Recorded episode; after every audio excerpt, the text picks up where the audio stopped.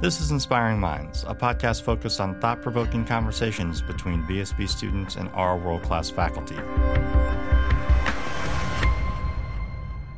Hi, my name is Nicole Anderson. I'm a senior in the Villanova School of Business, double major in Management International Business with a minor in Global Health in the College of Nursing.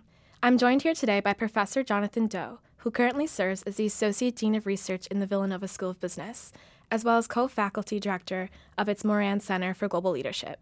He also holds the Ramrath Chair in International Business.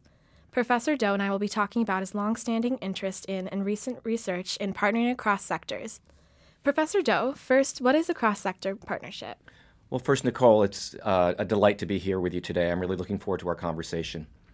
So, a cross sector partnership is any kind of collaboration between organizations from one of three sectors business, government, and non governmental organizations, what we sometimes call not for profits.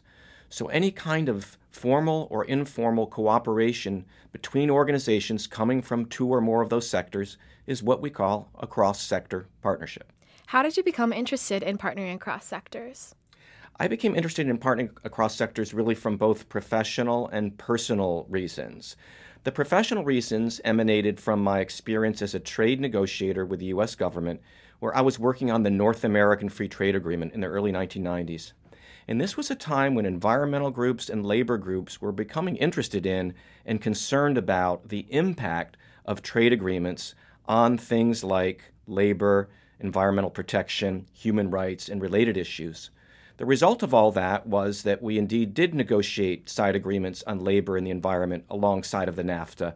And so during that process, I saw different ways that these NGOs or not for profits were first conflicting with business organizations, but then partnering with them.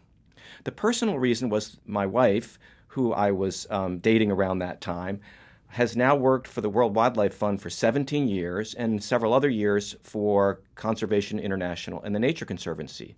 And over that period, I saw these environmental NGOs more and more reaching out to the private sector and developing what we now call cross sector partnerships. What are some examples of successful cross sector partnerships? Well, there are many, many of these collaborations. Let me think about maybe two that I think well represent uh, some of the best in these kinds of collaborations. The first is a long standing agreement between the World Wildlife Fund, where my wife was employed, and Coca Cola Corporation. Coke was under fire in India and other places around the world for its water use. Both the water replenishment problem, when it would take water from aquifers and not always uh, bring it back, but also issues about water safety and contamination. And so Coca Cola reached out to the World Wildlife Fund and developed this very comprehensive, long standing relationship where the World Wildlife Fund essentially is providing consulting services, scientific expertise, and water management to Coca Cola, resulting in Coca Cola's commitment now to replenish 100% of the water that it uses by the year 2020. The second is one that I looked at more closely, and it's a little bit more unusual. And it's a partnership between Oxfam USA, the poverty relief organization, and Swiss Re, the large Swiss reinsurance company. And this partnership is addressing a problem in West Africa uh, due to climate change. Farmers are facing problems of drought and uh, water depletion, and they don't have an opportunity to plan ahead for when there will be water and will not be water. And so the thought is some kind of insurance product might actually help them to be compensated in periods of drought or water scarcity. Uh, and so that one is a little bit more unusual for a couple of reasons. One, Swiss Re is not an insurer, but, but a reinsurer, so an insurer of insurers. And the other is that Oxfam is an organization that's been very skeptical of these cross sector partnerships. And indeed, in the contract or agreement that Oxfam and Swiss Re negotiated, there's a clause that allows Oxfam to continue to criticize uh, Swiss Re or others, if it so chooses, as part of its advocacy work and this points up an interesting conflict in these cross sector partnerships because, on the one hand, these NGOs want to work with companies, but they also want to be able to criticize them and push up against them uh, where they need to. What are some of the best practices or key success factors in these cross sector collaborations?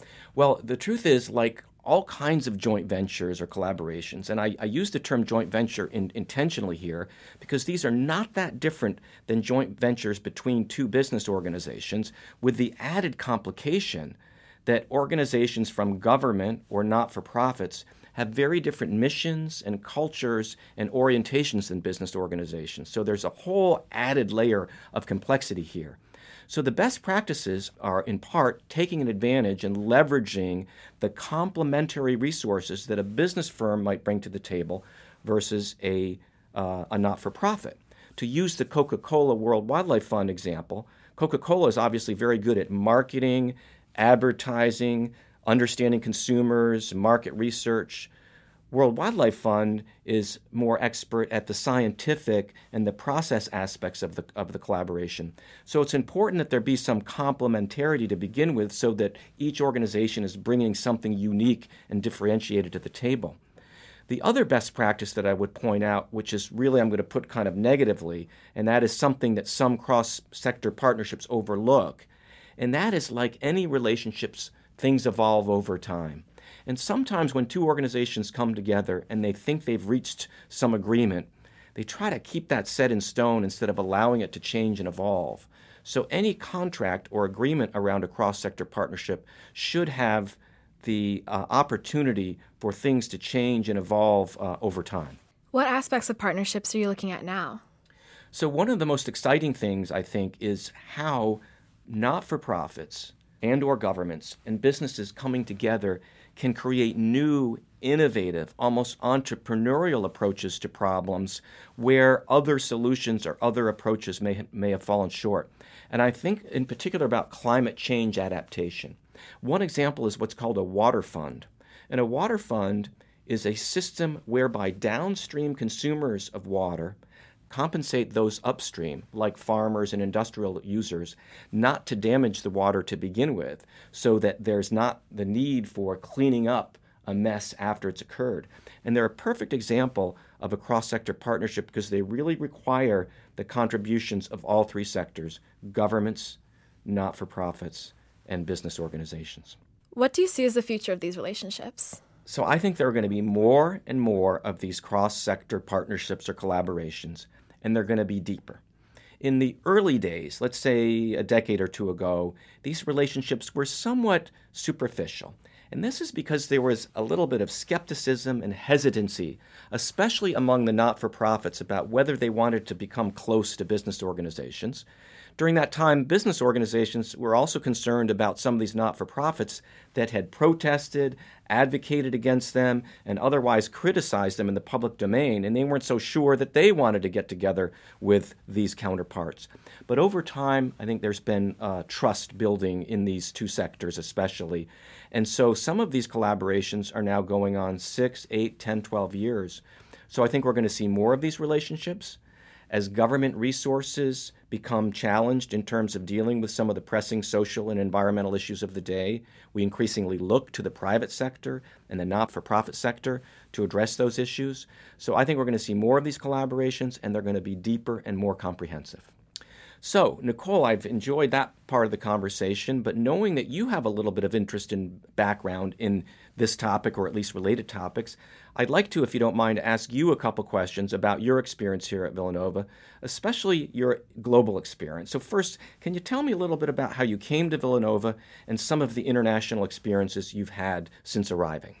Sure. So I'm in the Global Leadership Fellows program at Villanova, which is um, a program for international business co majors. As a freshman, I studied and interned in London, where I worked at Health Unlocked, which is a social networking agency for patients with chronic diseases. As a sophomore, I went to Madagascar during the summer where I interned with Catholic Relief Services, working on the Villanova partnership there um, in relation to business activities such as value chain projects and community lending programs.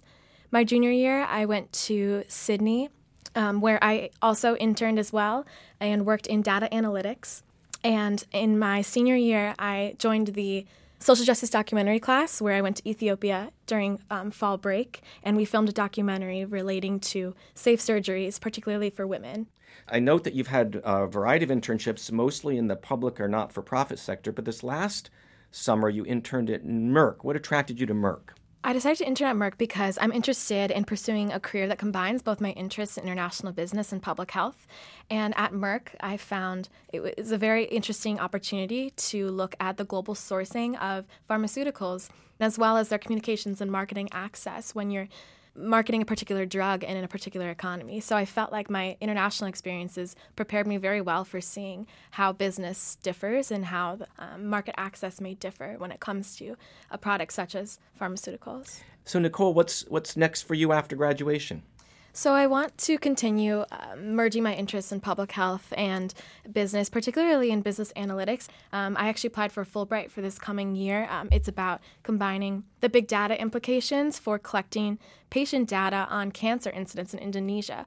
Um, hopefully, I'll, I'll, be doing a year of research after graduation. After that, I'm interested in pursuing an MPH and MBA dual degree and um, continuing my work on that path. Nicole, I'm so excited to hear that. Uh, I think you combine what I consider to be the best of a Villanova education that integrates practical perspectives from, say, business, but also, as you noted, maintains this focus on mission, on ethics and social responsibility, and giving back to the greater good. Well, that concludes our Inspiring Minds interview. I'd like to thank Professor Joe for his time and insight. Please join us again for another Inspiring Minds session. Thank you for listening to Inspiring Minds. Stay tuned for our next installment featuring more VSB students discussing research topics with our world class faculty.